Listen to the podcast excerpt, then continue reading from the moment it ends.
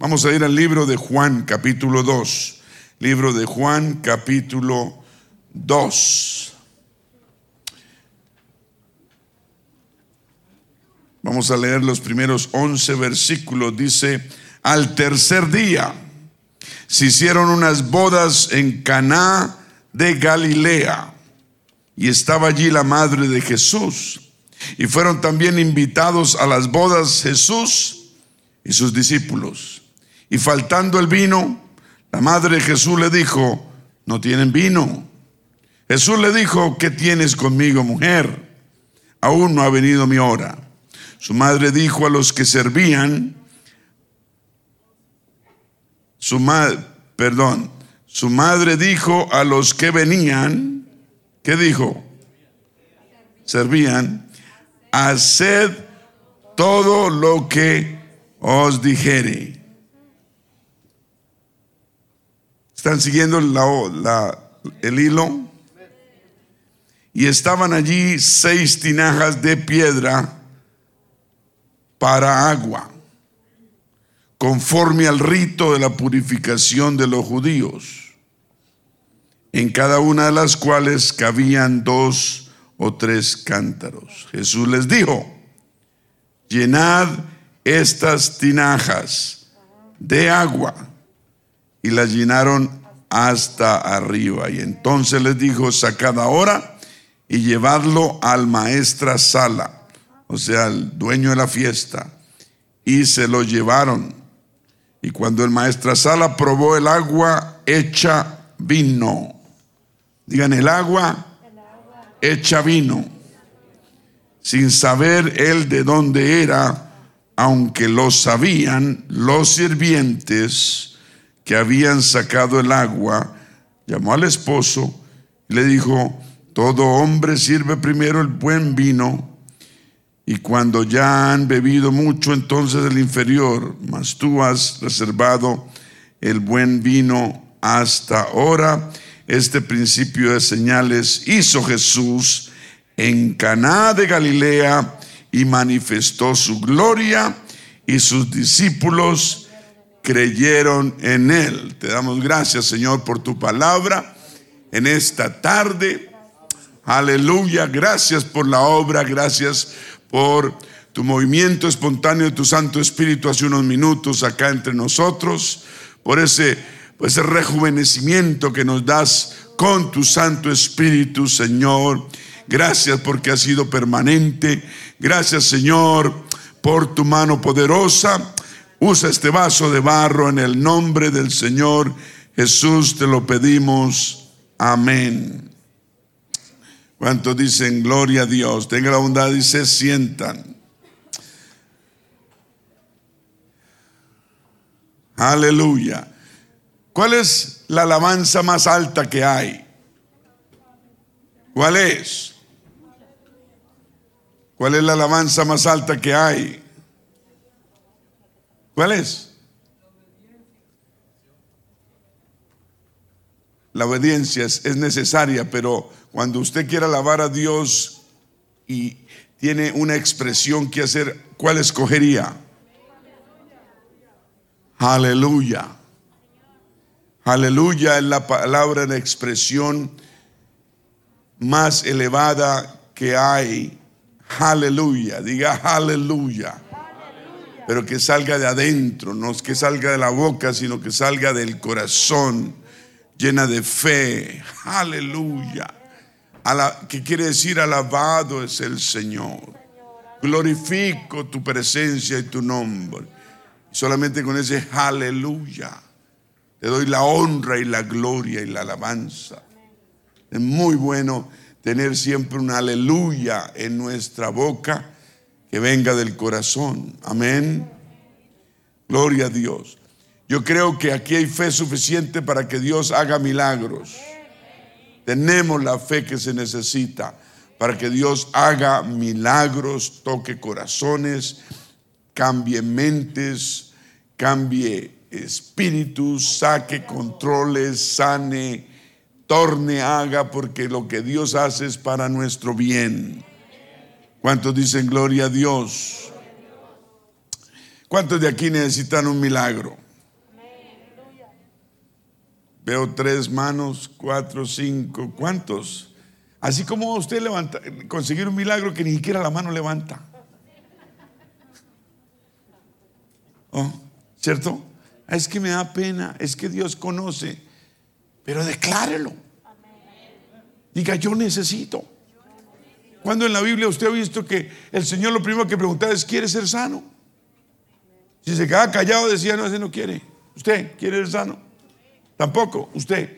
Así, bueno, según tu fe recibe. Hay que querer, hay que desear. Amén. Sanidad, milagro en el cuerpo, milagro donde sea, en el hogar, en el trabajo, en toda situación. Dios obra a través de la fe. ¿Cuántos dicen amén? Si usted no ha recibido el Espíritu Santo aún, usted puede recibirlo hoy. Porque Dios está para darle su Espíritu Santo a usted y a todo aquel que crea. No es falta de Dios, es falta de ganas. Yo quiero que usted le ponga más ganas a las cosas de Dios. Más ganas. Más ganas. ¿A cuánto les gustaría que Dios le diera más ganas? Más ganas. Todos debemos tener y querer más ganas. Oh, pastor, yo estoy lleno de ganas. Usted lo que necesita es ganas. Porque ni ganas tiene para pedir ganas. Necesitamos estar llenos de ganas. Nunca estamos completamente repletos, necesitamos aún más cada vez. Y Dios va a hacer milagros aquí hoy. Hoy celebramos el día de Pentecostés. El día de Pentecostés lo, podemos, lo debemos celebrar todos los días porque es el nacimiento de Dios en nuestras vidas. Si usted ya tiene el Espíritu Santo, ese fue su Pentecostés. Amén. Hoy es el cincuentavo día, hoy domingo, ¿de qué? De la resurrección. ¿Cuándo fue Easter? El, el 3 de abril, ¿no fue? 4 o 3 de abril. Si usted cuenta de ese domingo acá, son 50 días, diga 50 días. Es el día de Pentecostés. Hoy fue derramado el Espíritu Santo. Hoy la promesa del Señor Jesucristo, después de que resucitó, ¿sí?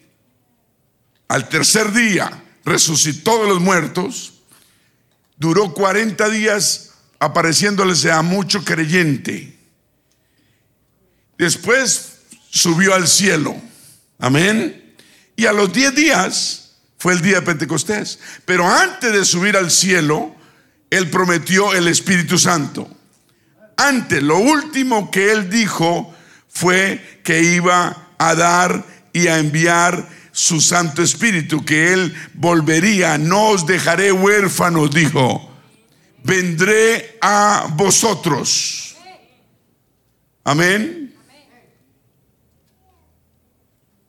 Dice a quienes también después de haber padecido se presentó vivo con muchas pruebas induditables. Él se presentó vivo apareciéndoles durante 40 días y habiéndoles, hablándoles acerca del reino de Dios. Y estaban juntos, les mandó que no se fueran de Jerusalén.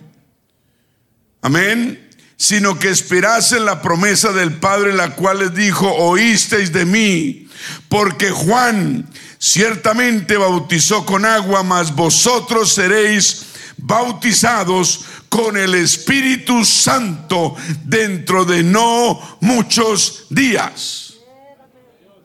No le dijo cuándo, pero dijo, no muchos días van a ser llenos del Espíritu Santo ustedes. Duró 50 días, 40 aquí en la tierra, presentándosele, apareciéndoles, prometiéndoles, y esto fue lo que dijo, subió al cielo y a los 10 días, el día de Pentecostés, un domingo, Estaban todos unánime juntos y de repente vino del cielo como un estruendo, como un viento recio que soplaba y llenó toda la casa donde estaban sentados y fueron todos llenos del Espíritu Santo y hablaban en nuevas lenguas según el Espíritu les daba que hablasen. Ese fue el día de Pentecostés. Nadie había recibido el Espíritu Santo de esta forma antes en la historia de la humanidad. Esta fue la promesa del Señor cuando subió al cielo y en 10 días lo cumplió. 10 días. En otras palabras, probó a sus seguidores y creyentes por 10 días. No fueron 100, no fueron mil días, fueron 10 días. ¿Qué tan fuerte su fe? Estos creyentes le creyeron, les dijo, no se vayan de Jerusalén, estén aquí porque yo les voy a dar algo que ustedes nunca van a olvidar, el Espíritu Santo. Yo voy a venir en forma de espíritu, los voy a llenar y van a hablar en nuevas lenguas y, no van a estar solos, no van a estar más huérfanos porque vendré a vosotros.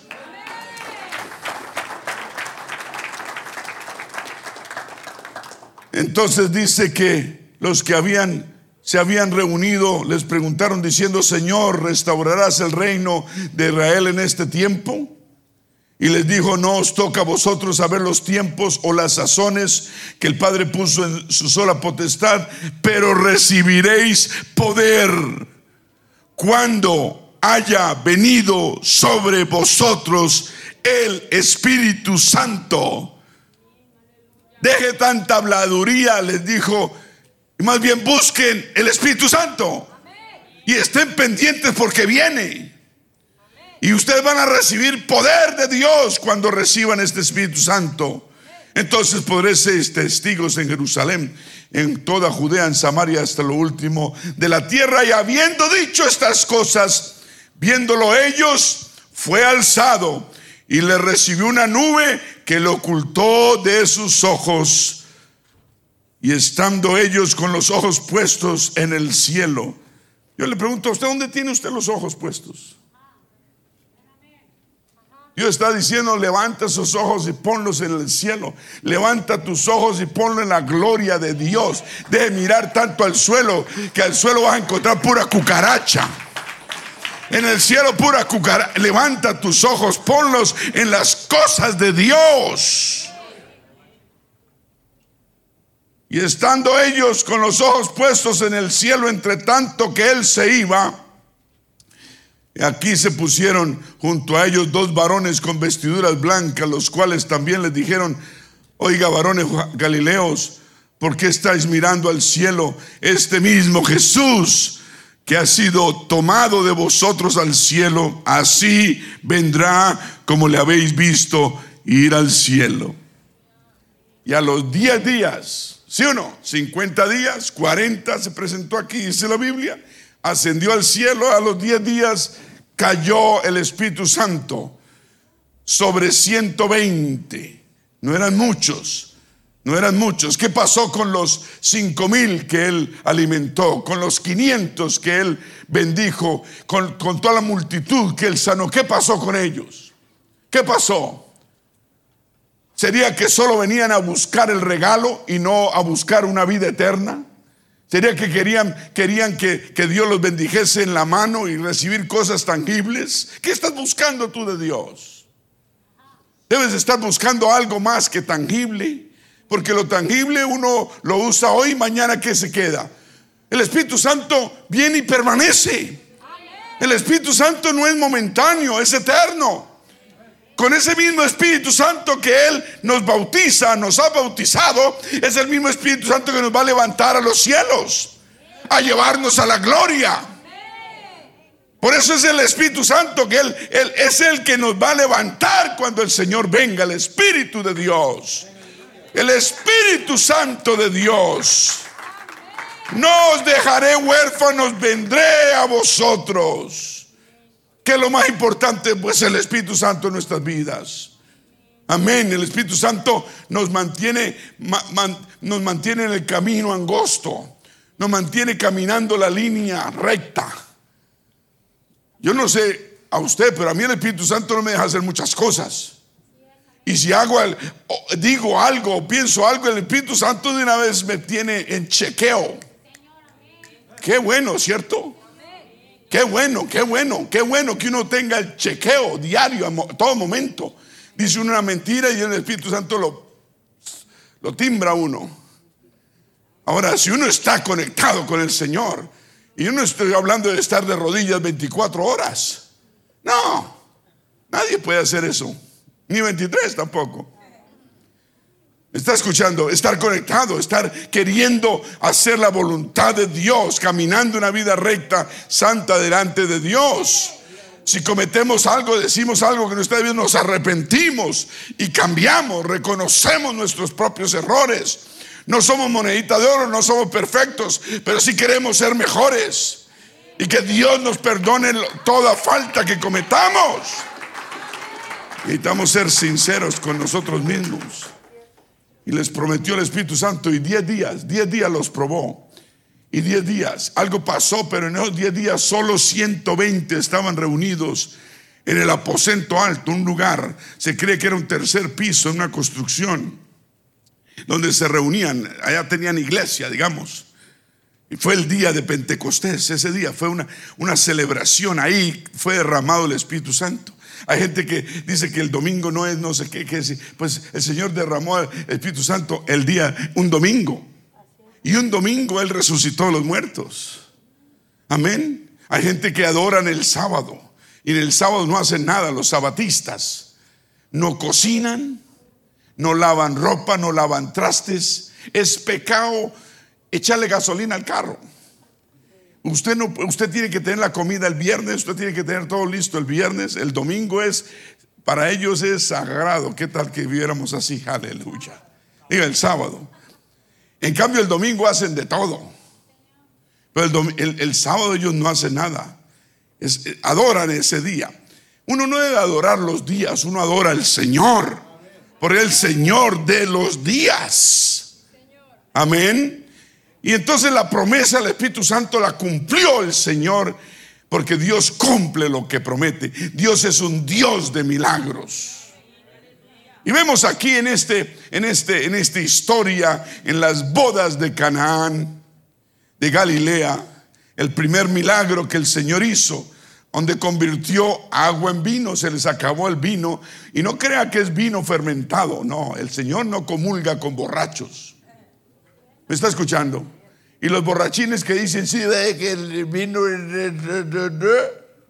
Y no, esa clase de vino no es fermentado. ¿Qué tal el Señor hablando con borrachos? Si no se aguantaba alguien que, que fuera medio, medio, esto no lo aguantaba, ¿cómo serían el lidiar con borrachos? No, Señor. Esto era un vino, vino de uva, un jugo especial, ¿me está escuchando? Y se acabó, se acabó. Entonces, eh, María, la madre del Señor, le dijo, se les acabó el vino, como diciendo, yo sé que tú tienes el poder. Y él no, no quería empezar aún su ministerio y dijo, mujer, ¿qué tienes conmigo? Ah, no ha llegado aún mi hora. De todas maneras, el Señor dijo, ah, vamos a hacerlo. Fue el primer milagro.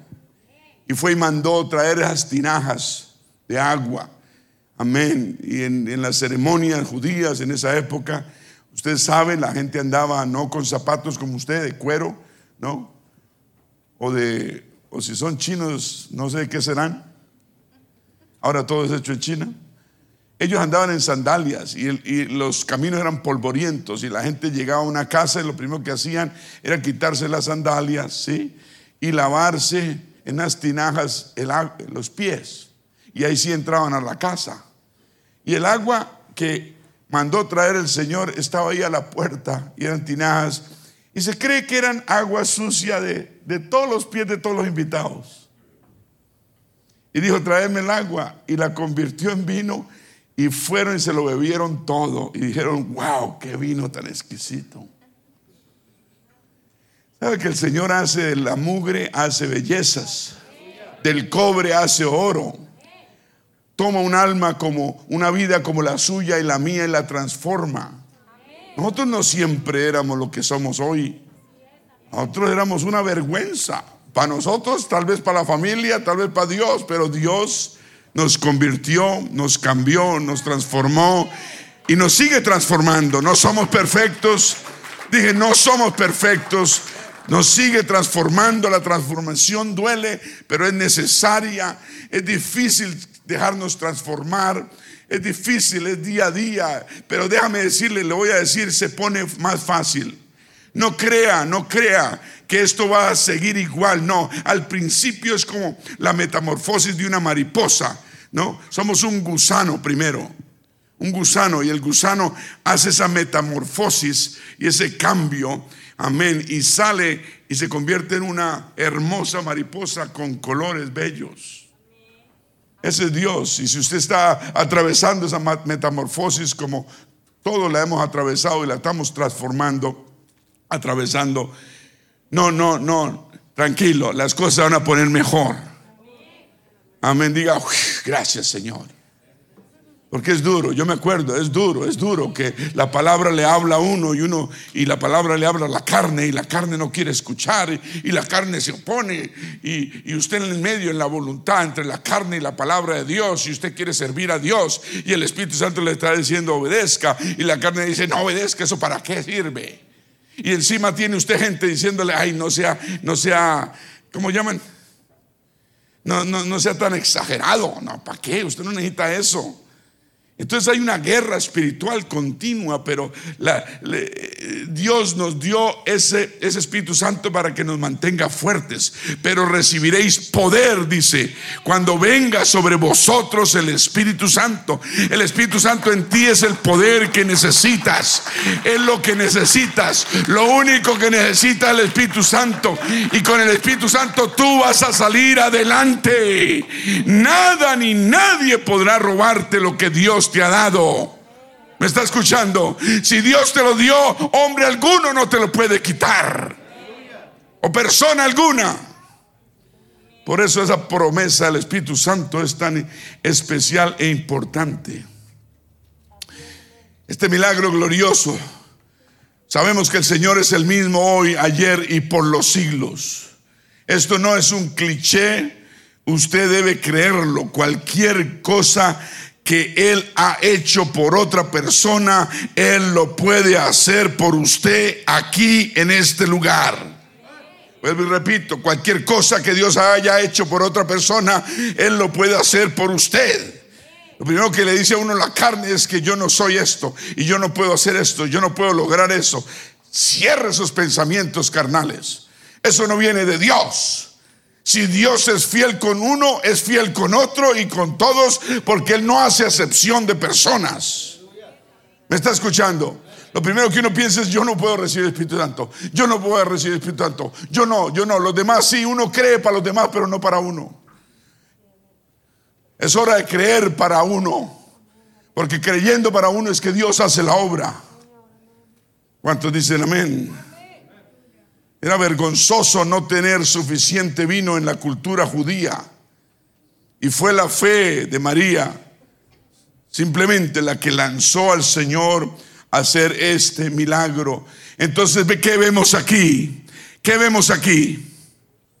Primero, que ella llegó a él esperando recibir un milagro.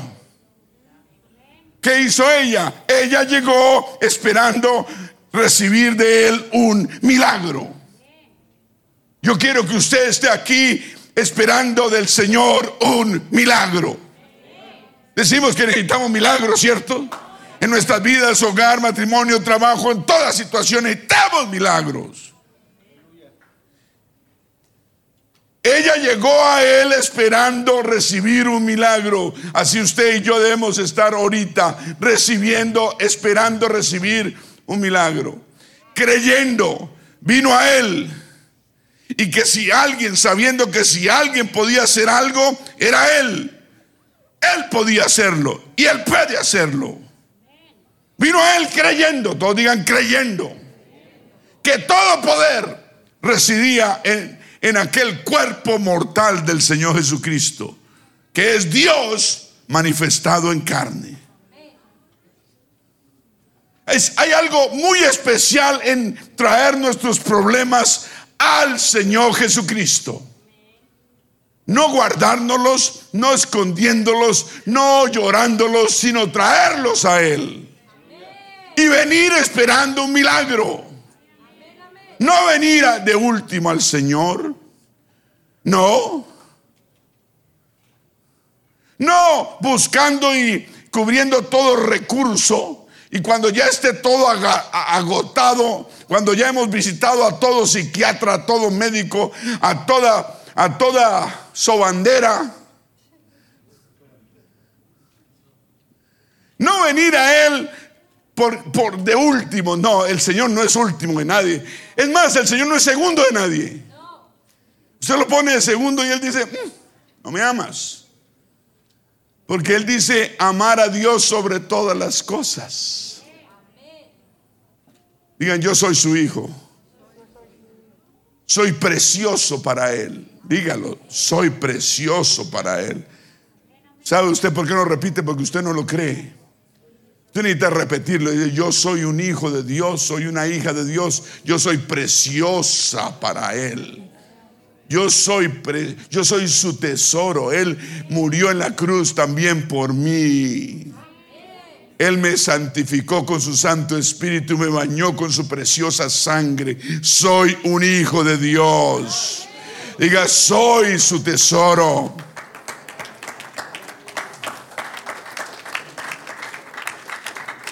Tenemos la opción en medio de los problemas, de las enfermedades, en medio de problemas financieros, en medio de problemas en el trabajo, en el hogar, en matrimonio, hijos, tíos, toda clase de situaciones tenemos. Tenemos la opción de venir a Jesús primero con nuestra fe. Es importante, vital y necesario venir al Señor primero. No venga cuando todo esté agotado. Venga. Venga hoy. Hoy es el día de salvación. Tenemos necesidades, tenemos, necesitamos milagros. La fe la que hace esos milagros. ¿Qué hizo ella? Llevó el problema a Jesús. ¿Qué es lo que tiene que hacer usted? Traer el problema a Jesús hoy. Número dos, sencillamente, le dijo exactamente ¿Cuál era el problema? Hay que ser específicos con el Señor. ¿Me está escuchando? La Biblia dice, combatís y luchás y lucháis, pero no tenéis lo que deseáis porque no pedís. Y cuando pedís, no recibís porque pedís mal para gastarlo en vuestros deleites. Tenemos cuidado cómo oramos. Cómo oramos.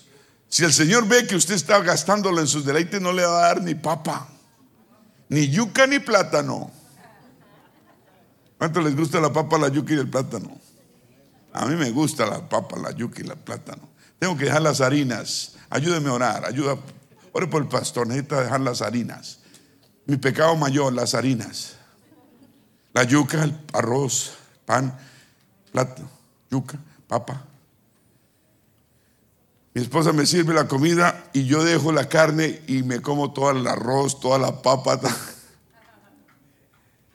Deja la proteína. La proteína es necesaria. Digan proteína. ¿Qué hizo ella? Le llevó el problema a Jesús, número uno. Y número dos, le dijo exactamente cuál era el problema. ¿Me está escuchando? Uno de los problemas por qué no recibimos es porque no somos específicos con Él. ¿Me está escuchando? Tenemos que decirle exactamente lo que necesitamos y lo que queremos que Él nos haga. Amén. No es para gastar en nuestros deleites, son necesidades que tenemos. Yo quiero que usted entienda que el Señor eh, el Señor quiere suplir nuestras necesidades. El Señor quiere vernos bien. El Señor nos ama a tal punto porque es nuestro Padre. Es como el amor de un padre hacia el hijo. Queremos lo mejor para el hijo, lo mejor para la hija. No, no solo Él quiere suplirnos esto, suplirnos lo otro, Él quiere darnos todo lo que necesitamos. Él, a él le interesan nuestras necesidades. Él sabe que tenemos deudas, que tenemos gastos, que necesitamos. Él quiere, usted necesita ser específico con Él. No solamente traiga el problema al Señor, sino sea específico con el Señor. Él lo dijo que si usted y yo tenemos fe pequeña como una diminuta semilla de mostaza, podemos decirle a un monte, monte, pásate de aquí para allá y el monte va a pasarse. Esas son palabras mayores. Monte, monte, específico. Amén. Dice que nada, dice, nada os será imposible. Con fe en Dios nada es imposible. Usted está pensando, oh pastor, usted no sabe el problema que yo tengo, usted no sabe eh, esto, usted no sabe la situación, usted no sabe bien, usted no sabe, no, yo no sé, pero Dios sí sabe. Yo no tengo por qué saber. Lo único que usted necesita es fe. Lo único que yo necesito es fe. Lo llevó el problema el Señor y le dijo exactamente cuál era el problema. Entonces el movimiento de la montaña de un lado para otro depende de mí y depende de usted, depende de cada uno. Hablarle directamente al problema, a la situación. ¿Está escuchando? Eso, eso, esos que dicen, oh Señor, cualquiera que sea mi problema, Señor, tú sabes mis problemas, cualquiera que sea, no es bíblico. Dios es un Dios específico. ¿Me está escuchando? En la Biblia no existe eso. No, no, no. Pero cuando había un ciego, él hablaba a la ceguera. Y el ciego era sano. Cuando venía un cojo a él, él le, le decía al cojo, levántate y anda. ¿Me está escuchando? No le decía, todo lo que tengas sea arreglado ahora mismo. No. Le decía, esa ceguera, esa, esa cojera ya se acaba hoy. Levántate y anda. Vamos, levántese. ¿Qué pues? El cojo se levantaba y andaba. A los paralíticos, después de, de haber nacido paralíticos de por vida, se levantaban y andaban por el pueblo. ¿Está escuchando? Qué Dios tan poderoso y glorioso. Cuando había un muerto, él se fue para el cementerio donde estaba Lázaro y él no dijo que los muertos se levanten. Él dijo, Lázaro, ven fuera.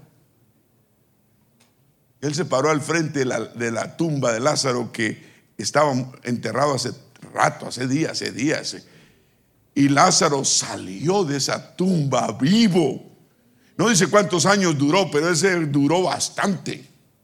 ¿Qué tal el Señor resucitándolo uno de la tumba?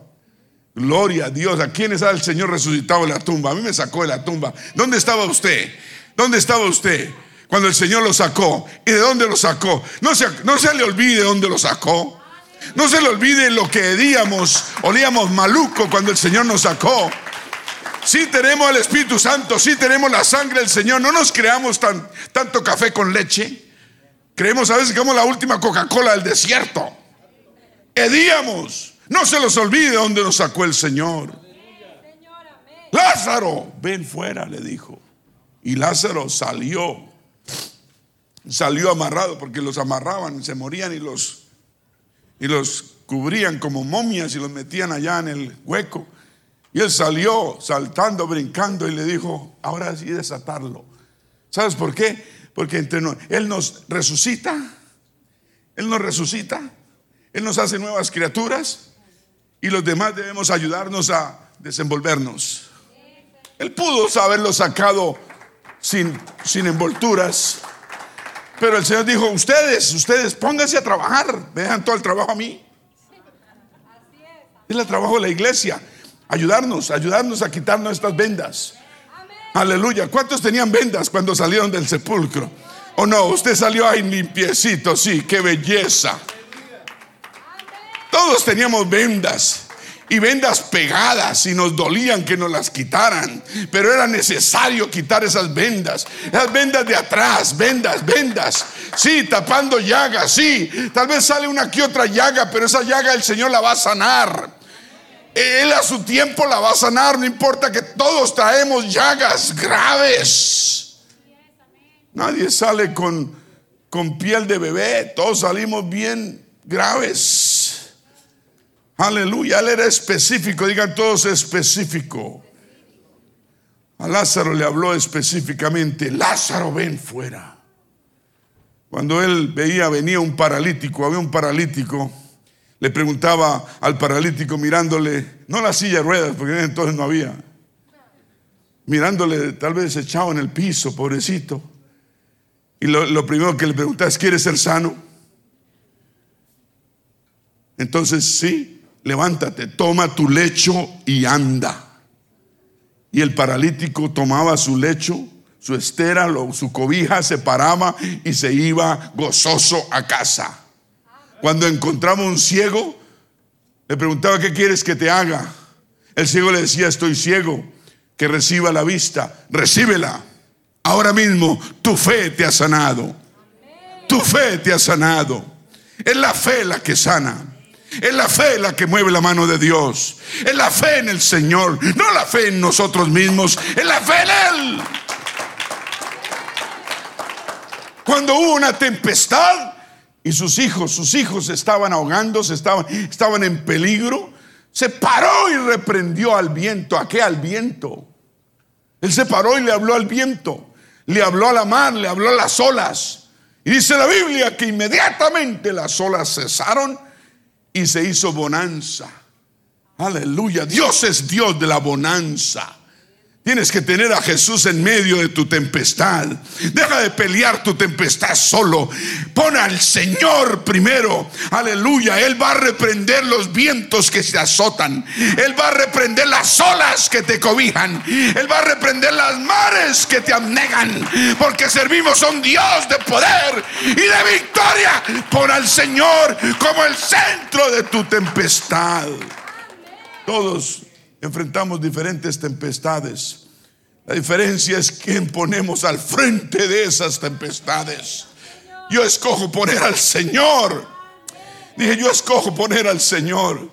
Yo no me pongo a reprender vientos porque, olvídate, me quedo ahí todo el año y no pasa nada. Digo que el Señor reprenda esos vientos. Hable a las tempestades.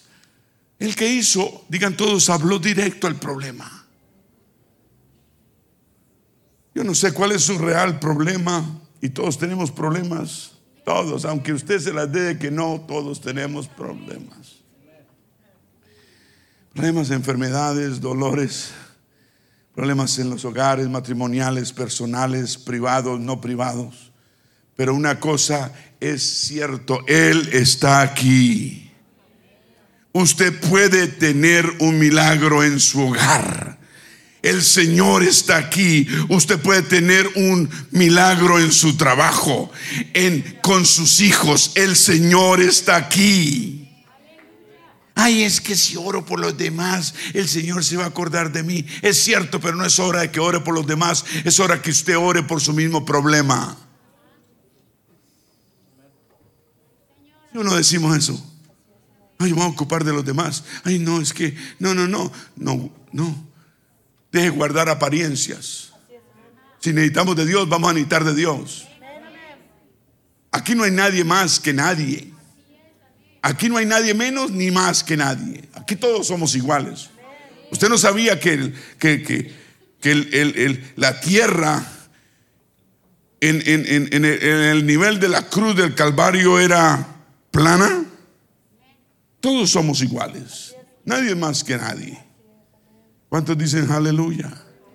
Entonces sí, usted puede tener un milagro en su trabajo, en sus hijos, en su hogar, en su propia vida, con sus padres, en el hogar, en el matrimonio.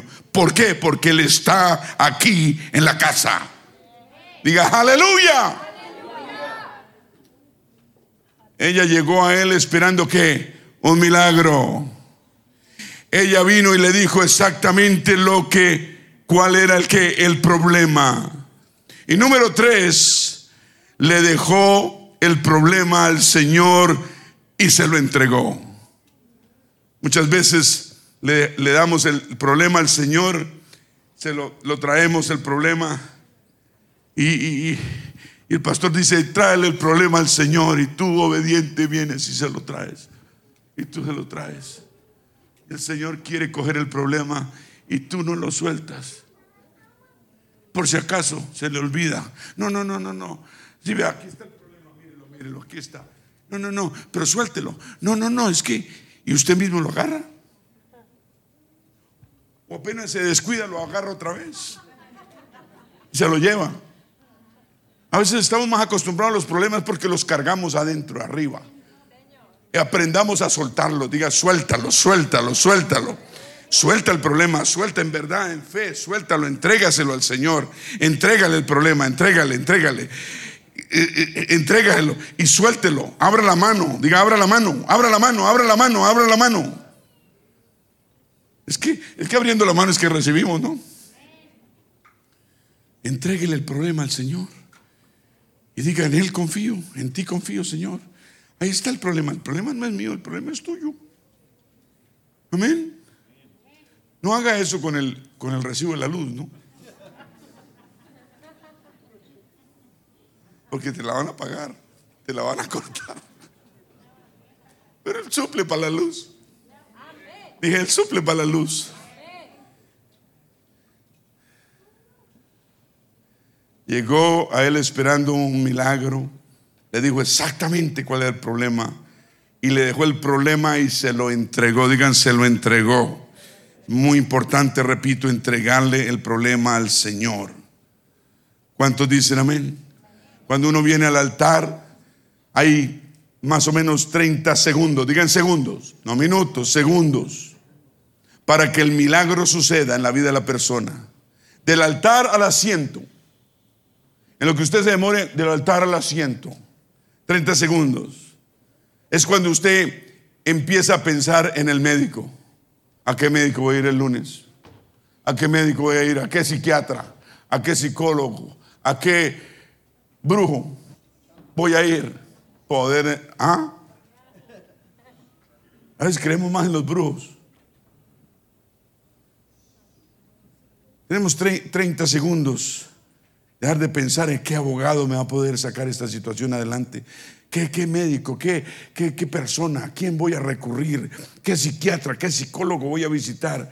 No, usted tiene que llegar a, ese, a esa, se para del altar y si el Señor lo ha hecho, usted se va a sentar en esa silla convencido de que Él es el que va a hacer y el único que puede hacerlo, porque usted le ha entregado el problema a Él. Entregado, dije, entregado. Usted no se lo cargue ni se lo lleve para el puesto. Por eso anda pensando en, en, quién te va a ayudar. El Señor es el único que puede. Porque tenemos más fe en médicos que en Dios. ¿O no? Sí es cierto. ¿No? Creemos más en, en el médico que el médico. Realmente yo los tenía como lo mejor. Pero saben muy poquito. Una vez fui a un médico y, sacó Google delante mío. Y le preguntó a Google. Y dijo, sí, sí, sí, sí, sí. Y yo me quedé mirándole y me dijo, yo solo estaba ratificando lo que iba a decirle.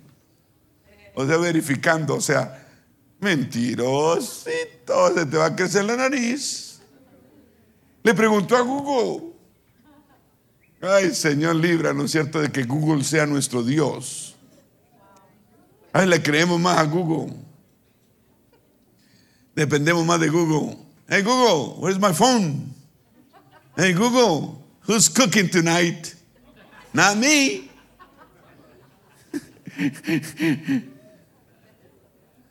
Aleluya. Ah, cuando enfermamos, vamos a poner el médico.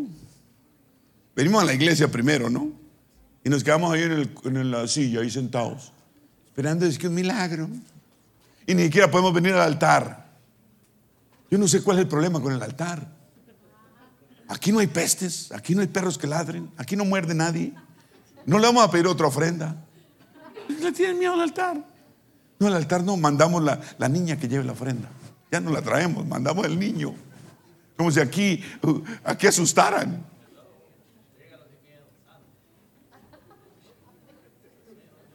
El día del altar es lindo. El altar es donde nos encontramos con el Señor.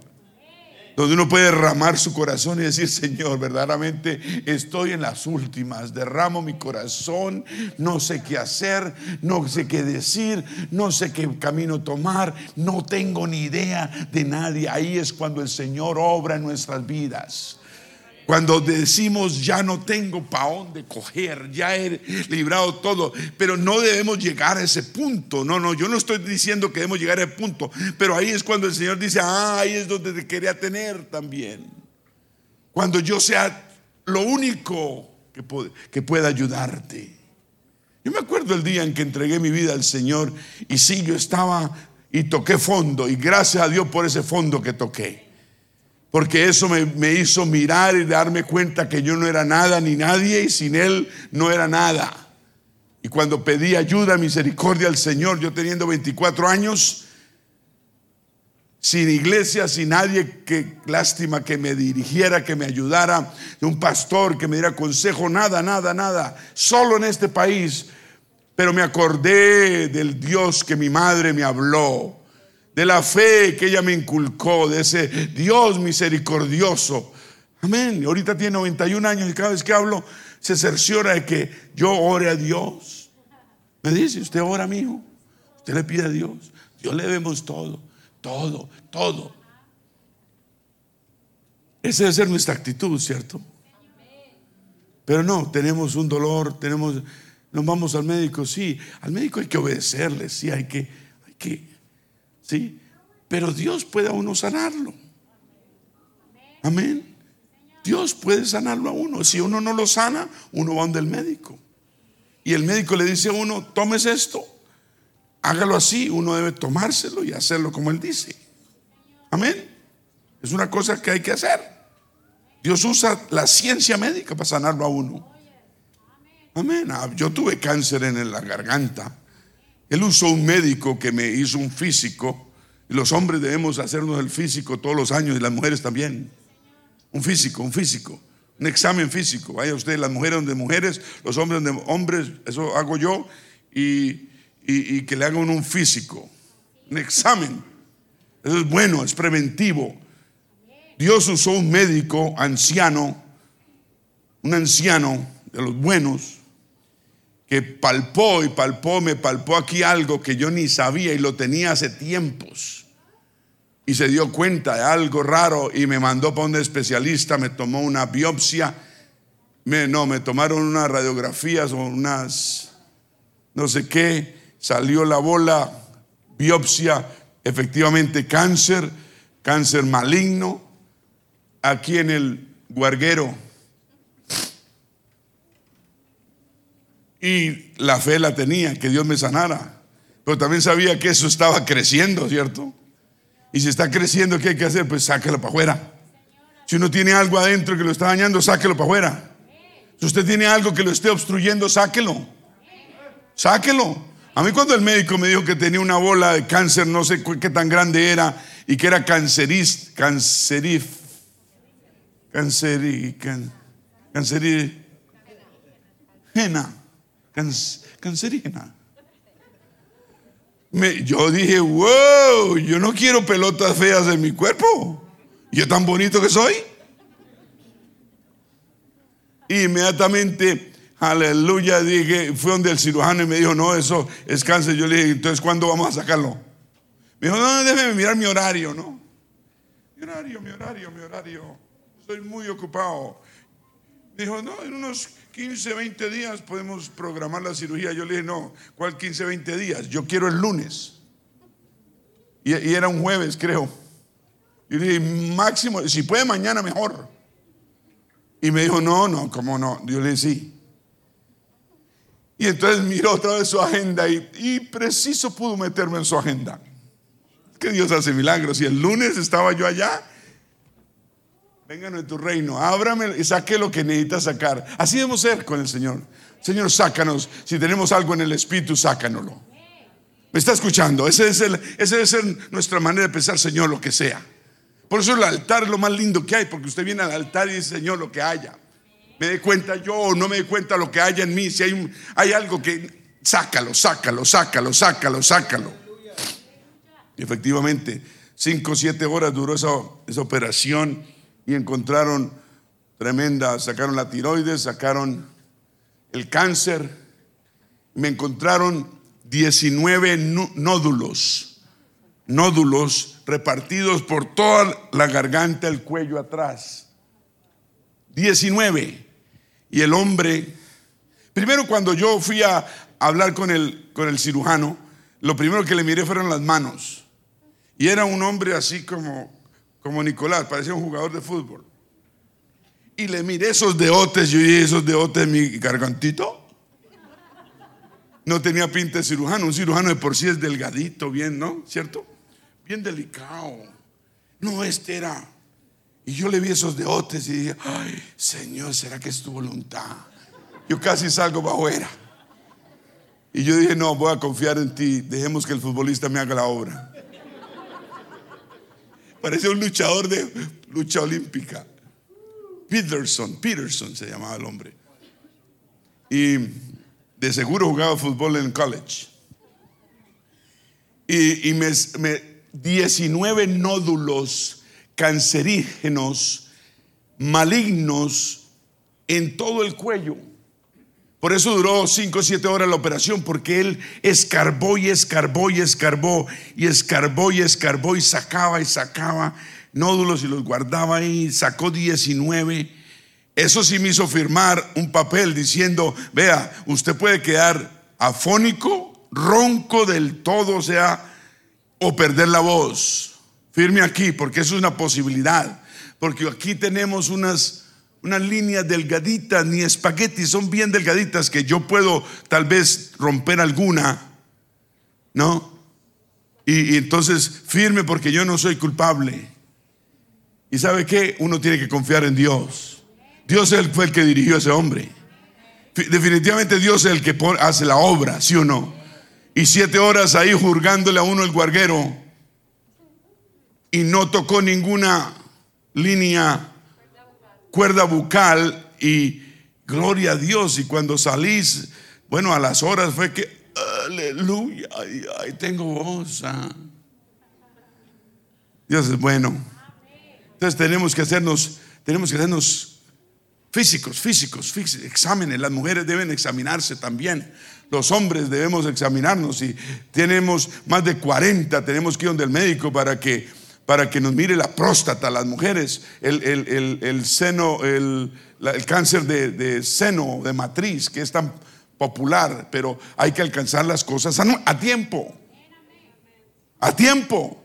Esta semana me llamó un hombre que tienen un equipo y que hacen siete exámenes y que cobran 159 dólares haciendo siete exámenes y vienen a las iglesias. necesitaríamos eh, inscribirnos lo menos 25 que quieran hacerse los siete exámenes y vienen aquí un sábado, un domingo, un día que sea y hacen exámenes con su cuerpo médico y todo y mandan al laboratorio los exámenes y le dan los resultados a usted privadamente. Privadamente.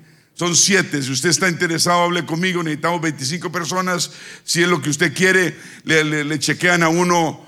Uno de los exámenes que me llamó la atención es que le chequean la aorta. La aorta, porque el aneurisma de aorta es muy común. Mi papá murió de eso. Murió de eso. Cosas así le, le chequean a uno, la tiroides, le chequean esto, le chequean lo otro. Si usted quiere invertir 259 dólares cada examen, vale Tal vez eso o más, mucho más vale un examen de eso. Amén. Entonces hable conmigo si es el caso. ¿Cuántos dicen amén? Habló directamente a qué? Al problema. Cualquiera que sea su problema, mi amigo, mi hermano, Dios es capaz y quiere hacerlo. Amén. ¿Me está escuchando? Y le dejó el problema al Señor y se lo entregó. Debemos confiar en el Señor.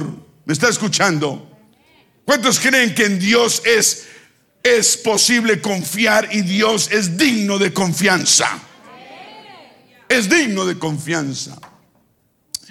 Por una historia en, en una conferencia general años atrás, años atrás, en Luisiana, cuenta el pastor que la última noche de la conferencia general Llamaron a todo el pueblo un derramamiento del Espíritu Santo tremendo.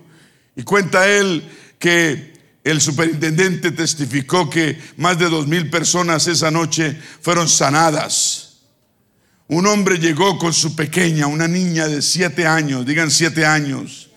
La trajeron, venía lisiada, o sea, tenía sus piernitas torcidas 45 grados. Una pierna más corta, dice el testimonio, que la otra por 6 pulgadas, 6 pulgadas, más corta, con el pie más pequeño y desformado, totalmente torcido. El padre vino al altar y la madre trajeron a la, a la, niña, a la pequeña de siete años. Oraron por ella. Vinieron y oraron. Nadie oyó huesos desprendiéndose, nadie oyó eh, pies estirándose, ni caderas enderezándose, no se oyó nada. Uno de los que oraron meses más tarde fue a otra iglesia y, estando en la iglesia predicando, vino un hombre al final de la iglesia y se le acercó y le dijo, oiga, ¿se acuerda de mí? No, realmente, perdóneme, pero no. Yo soy el padre que en aquella conferencia Luisiana tal día, yo traje a, a, mi pequeña y que oraron por mí. Y él le dijo, ok, sí me acuerdo de la pequeña, ¿cómo sigue ella? Él se volteó, dice la historia, el testimonio que él se volteó y llamó a la niña que estaba sentada en la banca. La niña se paró, dio un salto de la silla y se vino y abrazar a su papá completamente sana por el poder de Dios. Es una historia verídica. Y el, y el pastor le dijo, cuénteme, ¿qué pasó? Pues le dijo, mire, después del servicio, no pasó nada, nos fuimos al carro, nos subimos al carro con la familia, rumbo a casa, mi esposa seguía llorando y llorando. Y yo le digo, mija, no llore más, no pierda la fe, no desista. Eh, eh, y dice, ya no estoy llorando. Porque, dice, yo no estoy llorando, yo, yo lloro porque Dios me habló y cuando ellos oraron, el Espíritu Santo me habló a mí y me dijo, voy a sanar a tu hija. Yo sé que no lo vemos aún, le dijo, pero yo, yo sé que no ha sucedido aún, pero yo cargo una niña sana. Porque Dios me lo dijo, sí, Él me lo dijo. Y si Él lo dijo, Él lo va a cumplir. Le dijo, no fueron los que oraron por ella, no. Pero fue esa fe de la madre que la trajo y la, fe del padre que se la entregó al Señor. Hermanos, amigos, si, si uno trae tantica fe, poquita fe en el Señor, y pone fe y pone obras en esa fe, Dios hace milagros. Usted puede recibir una sanidad, tal vez uno trae un tumor que no sabe, Dios lo puede sanar. Y ni siquiera le cuenta a uno. ¿Cuántas veces Dios nos ha sanado y ni siquiera nos ha contado? Dios se quiere llevar el crédito. ¿Me está escuchando? Nos va a sanar, nos puede perdonar cualquier situación. Si usted tiene problemas, pecados que no ha traído al Señor, Dios va a perdonar esos pecados y lo va a hacer a usted una nueva criatura nos va a santificar, nos va a llenar con su Santo Espíritu. Si usted aún no tiene Espíritu Santo, usted puede ser lleno del Espíritu Santo hoy. Hoy es el día de salvación. Dije hoy, todos digan hoy. Es el día de salvación. Gloria a Dios. Dios es un Dios de milagros.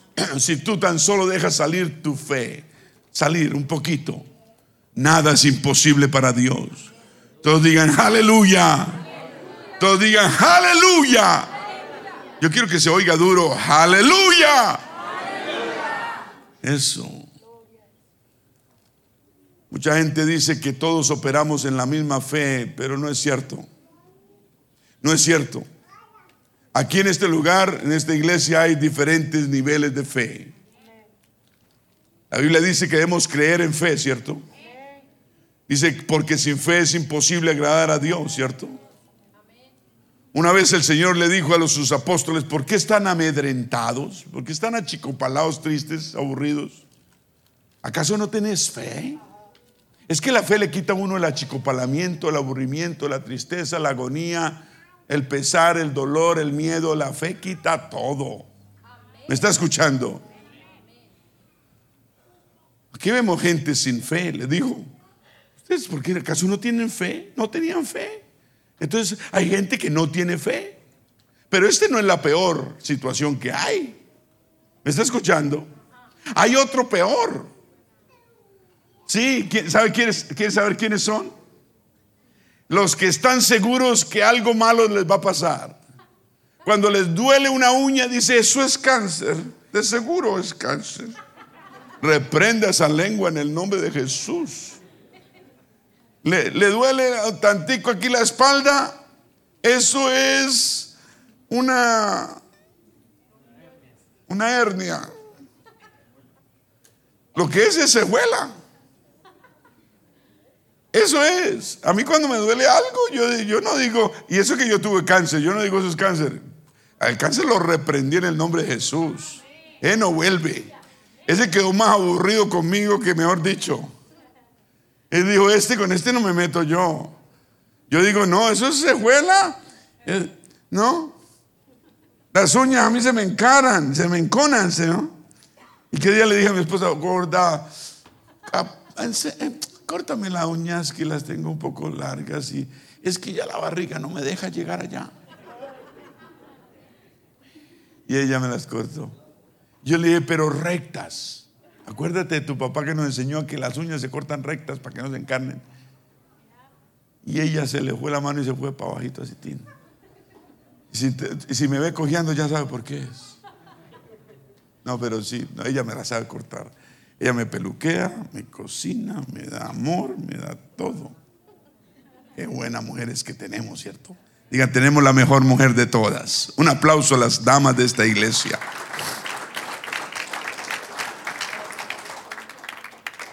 Otros, otros creen, eso es fe en reversa, diga fe en reversa. Que cualquier cosa que les duele es algo trágico. Deje de ser trágico. Deje de pensar lo peor. Un hijo de Dios no piensa lo peor, piensa lo mejor. Esas palabras en reversa son malas. Y para estas usted las repite. Ay, es que eso, eso va a ser esto. Hermana, ¿qué le duele? Mira la espalda. Ay, no, eso debe ser hernia. Eso de seguro es hernia. Váyase, váyase por el curandero. Yo tengo uno buenísimo, buenísimo, buenísimo. Hermana, no es sobando, es orando. Dígale, dígale, hermana, no es sobando, es Digan fe en reversa. Otro peor son los que no tienen fe y tienen la habilidad de no creer. Tienen una habilidad de no creer. En otra ocasión él dijo, ¿por qué teméis hombres de poca fe? Entonces hay personas que tienen poca fe. Creen solo en las cosas pequeñas siempre y cuando no sean cosas grandes, tienen poca fe.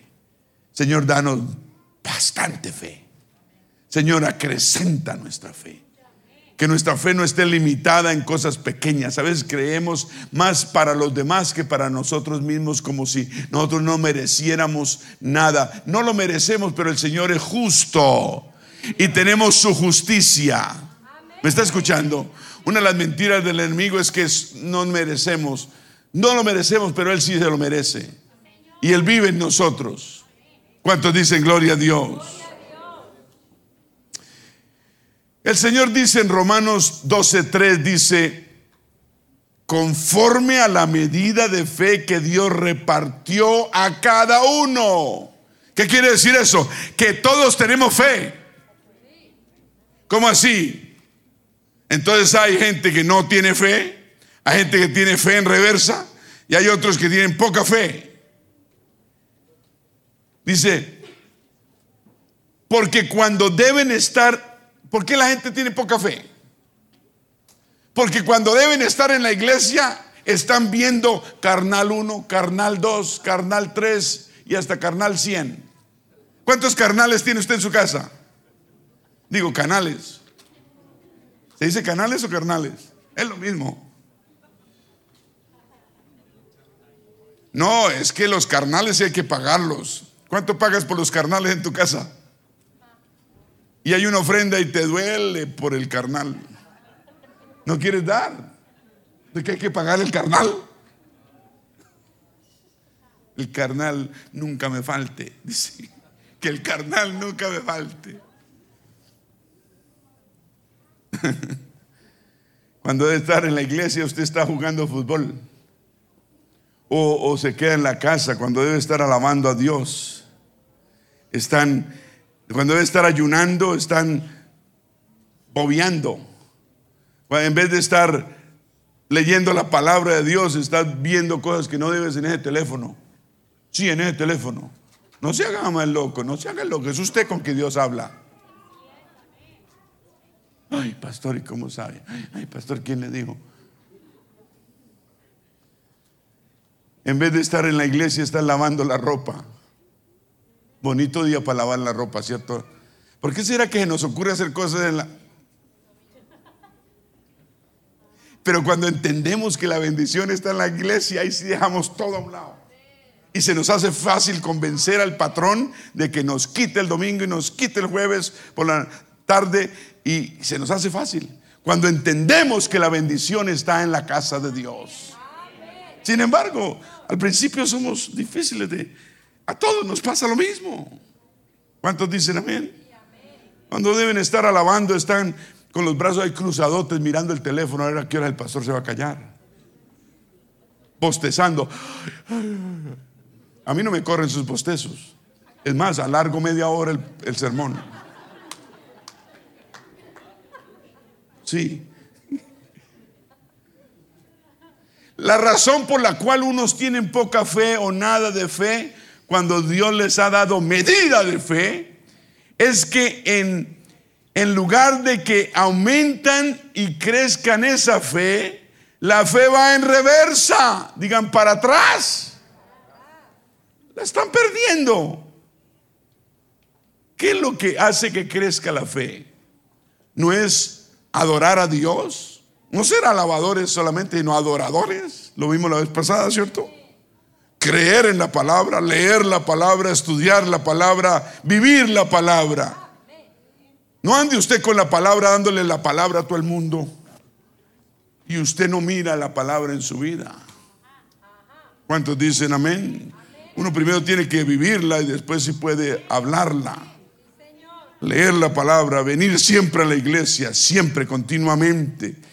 Ir al cuarto de oración, derramar nuestro corazón, venir a este altar, llorar al Señor, derramar lágrimas Ahí es cuando Dios nos bendice, nos sana, nos cambia, nos transforma, nos guarda, nos protege, protege a nuestros hijos, cambia el corazón de nuestros hijos. Dios hace milagros. Otra gente, otro grupo de personas, según la Biblia, tienen el don de fe. Es un don. Como Abraham, él creyó en esperanza contra esperanza. Así debemos ser nosotros. Creer en esperanza contra toda esperanza. Dice la Biblia que Abraham tenía el don de fe porque no se dejó debilitar en la fe. No se deje debilitar en su fe. No deje que nadie le cambie su fe, se la merme, la ataque, se la critique, reprenda ese espíritu en el nombre de Jesús. Así venga la amiguita de toda la vida, así venga Ruperta Filomeno, así venga Raimundo y todo el mundo, nadie tiene derecho a meterse con su fe. ¿Me está escuchando? La gente lo va a criticar como usted cambió, como usted hace, como usted vive, como usted piensa ahora. El mundo siempre nos va a criticar. Somos un pueblo peculiar, somos nación santa, somos el sacerdocio, somos el pueblo de... Siempre vamos a tener criticadores, siempre. Tenemos que aprender a tener el cuero grueso. Llegamos al, Señor y sí tenemos el cuero delgadito, pero tenemos que tener el cuero grueso. Y que las cosas no las tomemos personales. Eso sí, no tenemos que oír a ninguna persona criticándonos la fe. Ay, ¿qué hace usted con esas faldas largas? Parece una monja.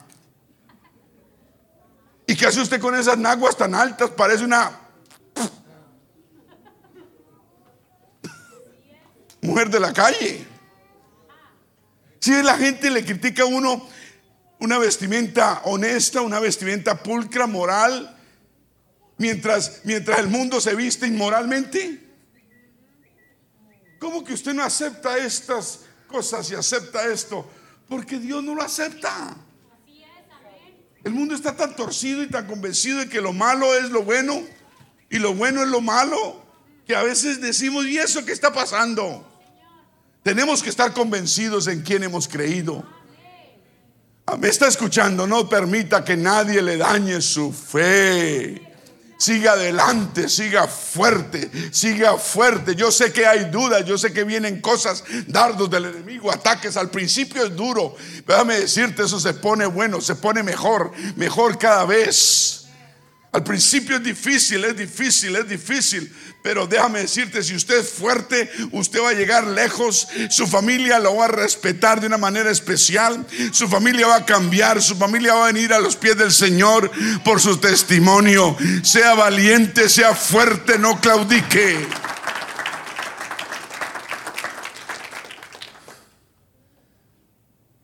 No se debilitó en la fe, tampoco dudó por incredulidad.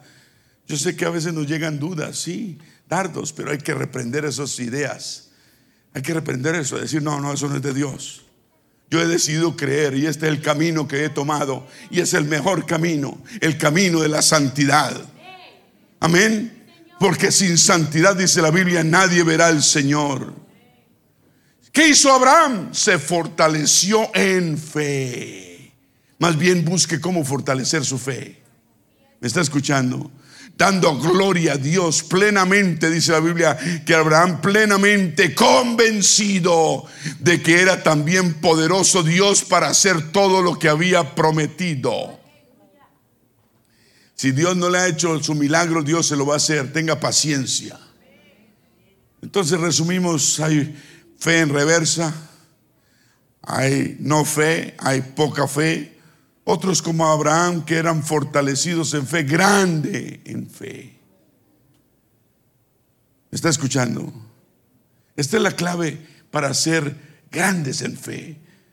Porque no consideramos nuestro cuerpo, dice la Biblia. Abraham no consideró su cuerpo o su vida y no se debilitó. No te debilites, sé fuerte. No dudó por incredulidad. Eh, uno a veces duda, yo sé, uno le entran ideas tan, tan, pero uno no, uno debe reprender esa idea inmediatamente. ¿O no? Es como la tentación llega y usted no pueda dejar que eche nido. No, usted tiene que reprenderla inmediatamente. Eso no quiere decir que usted es un diablo, no. Todos dardos de fuego, siempre el enemigo va a lanzar dardos de fuego. ¿O no? Eso no quiere decir nada. ¿Qué es lo que necesitas de Dios hoy día? ¿Por qué no dejar de considerar lo que dicen la gente, lo que sea? ¿Por qué no dejar de dudar? Vamos a dejar de dudar. Y aceptar que Dios es vivo, eficaz, real, que Él hace lo que promete, que Él no le queda mal a nadie, que Él es nuestro Padre Celestial, el Padre que tal vez nunca tuvimos, Él es cuida de nosotros, nos va a sacar adelante, nos va a llevar a la gloria, va a ayudar a nuestra familia a salir adelante. Tenemos problemas, es un proceso, creamos en Dios, seguimos trabajando fuerte. ¿Me están escuchando? Diga aleluya. ¿Quién me está silbando? ¿Cómo es? Vea, vea, oígame cómo silban, parecen pajaritos. Digan aleluya. Lucas 7:9 dice, os digo que ni aún en Israel he hallado tanta fe. Diga tanta fe. Tanta fe. Dos veces dice el Señor en la Biblia, a dos personas, solamente dos personas que halló en ellos tanta fe. Una vez fue al centurión, ¿se acuerda? El centurión estaba a cargo como de 100 soldados y uno de sus soldados estaba enfermo y vino al Señor y el Señor le dijo, ok, yo voy a sanarlo, yo voy. Y él le dijo, no tienes que ir, di tan solo la palabra, pero di la palabra y mi siervo será sano. Cuando el Señor escuchó eso, dijo, wow, nunca había visto tanta fe. Ve, tu soldado está ya sano. ¿Me está escuchando? La otra persona fue la mujer cananea. Marcos habla de ella, Mateo habla de ella. Uno le dice cananea, el otro le dice sirio-fenicia, porque era de Siria y Fenicia. ¿Me está escuchando? Cuando él dijo, Señor, hijo de, ella le dijo, Señor, hijo de David, ten misericordia de mí. Y gritaba esa mujer, ten misericordia de mí. Jesús dice la Biblia que no, no, no, no respondió palabra. Y ella seguía dando voces, sí, Señor, ten misericordia de mí. El Señor dijo, oh, los hijos, Dios, Dios bendice a los hijos, a los hijos. Y ella le dijo, sí, Señor, pero aún los perrillos comen de las migajas que caen de la mesa de sus amos. En otras palabras, oh, yo sé quién eres, Señor. Y cuando él oyó esa palabra, esa mujer dijo, oh, mujer, oh, mujer, grande es tu fe.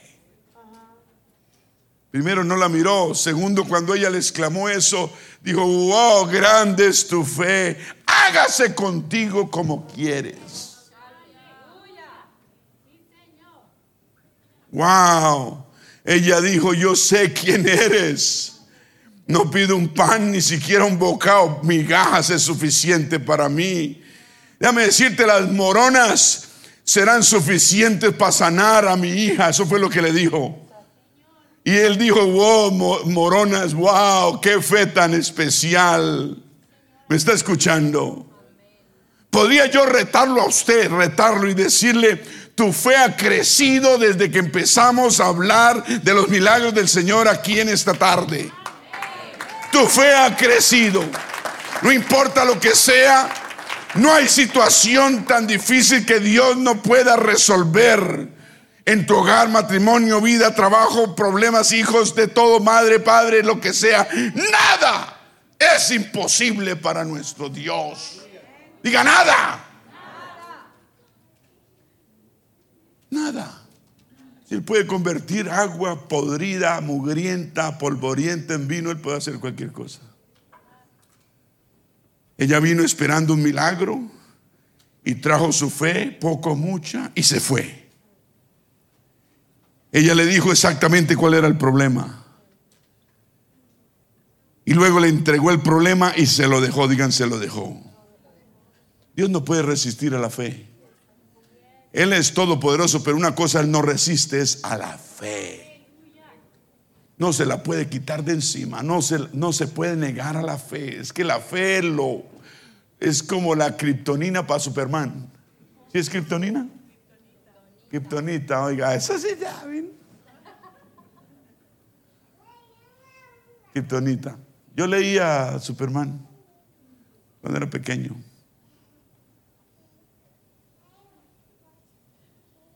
Diga, Dios no puede resistir la fe. Dios no puede resistir la fe, la fe. Necesitamos es fe, no obras. No obras. Paremos de, de hacer obras, o más bien no pongamos nuestra fe y esperanza en las obras, en nuestros sacrificios, sino en la fe. En la fe. Fe es la certeza de lo que se espera. Estar ciertamente convencido, así sea en tu mente nomás, de lo que esperas. Fe es la convicción de lo que no ves, pero lo ves en el espíritu hecho una realidad. ¿Sí entienden? La fe es, parece difícil, pero no es difícil. Es creer en Dios. Usted pasa un semáforo y, usted verde, verde, verde, verde, verde y sabe y tiene fe que verde quiere decir no me atropellen. ¿Sí o no? ¿Sí o no? Usted no se baja del carro a decir, está en verde, está en verde. Usted pasa con fe. A veces yo cierro los ojos. Uno no sabe qué borrachito anda por ahí. Pero seguimos atravesando calles con fe. Y usted dice, no tiene fe. Usted tiene fe. Usted está en la casa de Dios. Usted tiene fe. Usted tiene fe suficiente para mover el corazón de Dios y la mano de Dios hoy. Dije, usted tiene fe suficiente para mover la mano de Dios. Mentira del enemigo que no tiene fe. Y yo sé que si vienes a Él en fe, Él se mueve. Dije, Él se mueve. Él puede arreglar tu vida, Él puede enderezar el camino, Él puede hacer cosas que nadie más puede hacer. Es más, Él es el único que puede hacerlo. Uno no puede hacer nada, uno solo puede creer y creer en lo que Dios nos pide que hagamos, creer. No pide otra cosa sino que creamos. Él puede llenarte hoy con tu Santo Espíritu. Es más, él quiere llenarte con tu Santo Espíritu. La única obstrucción es usted, porque Él quiere. Él quiere, Él lo prometió. Y recibiréis poder cuando haya venido sobre vosotros el Espíritu Santo. Digan, Él puede hacerlo. Digan, Él quiere hacerlo. ¿Cuál es tu problema? ¿Cuál es tu problema? Vamos a ponernos de pie. Y aquí anda. Nadie saliendo, nadie moviéndose, nadie interrumpiendo. Gloria a Dios.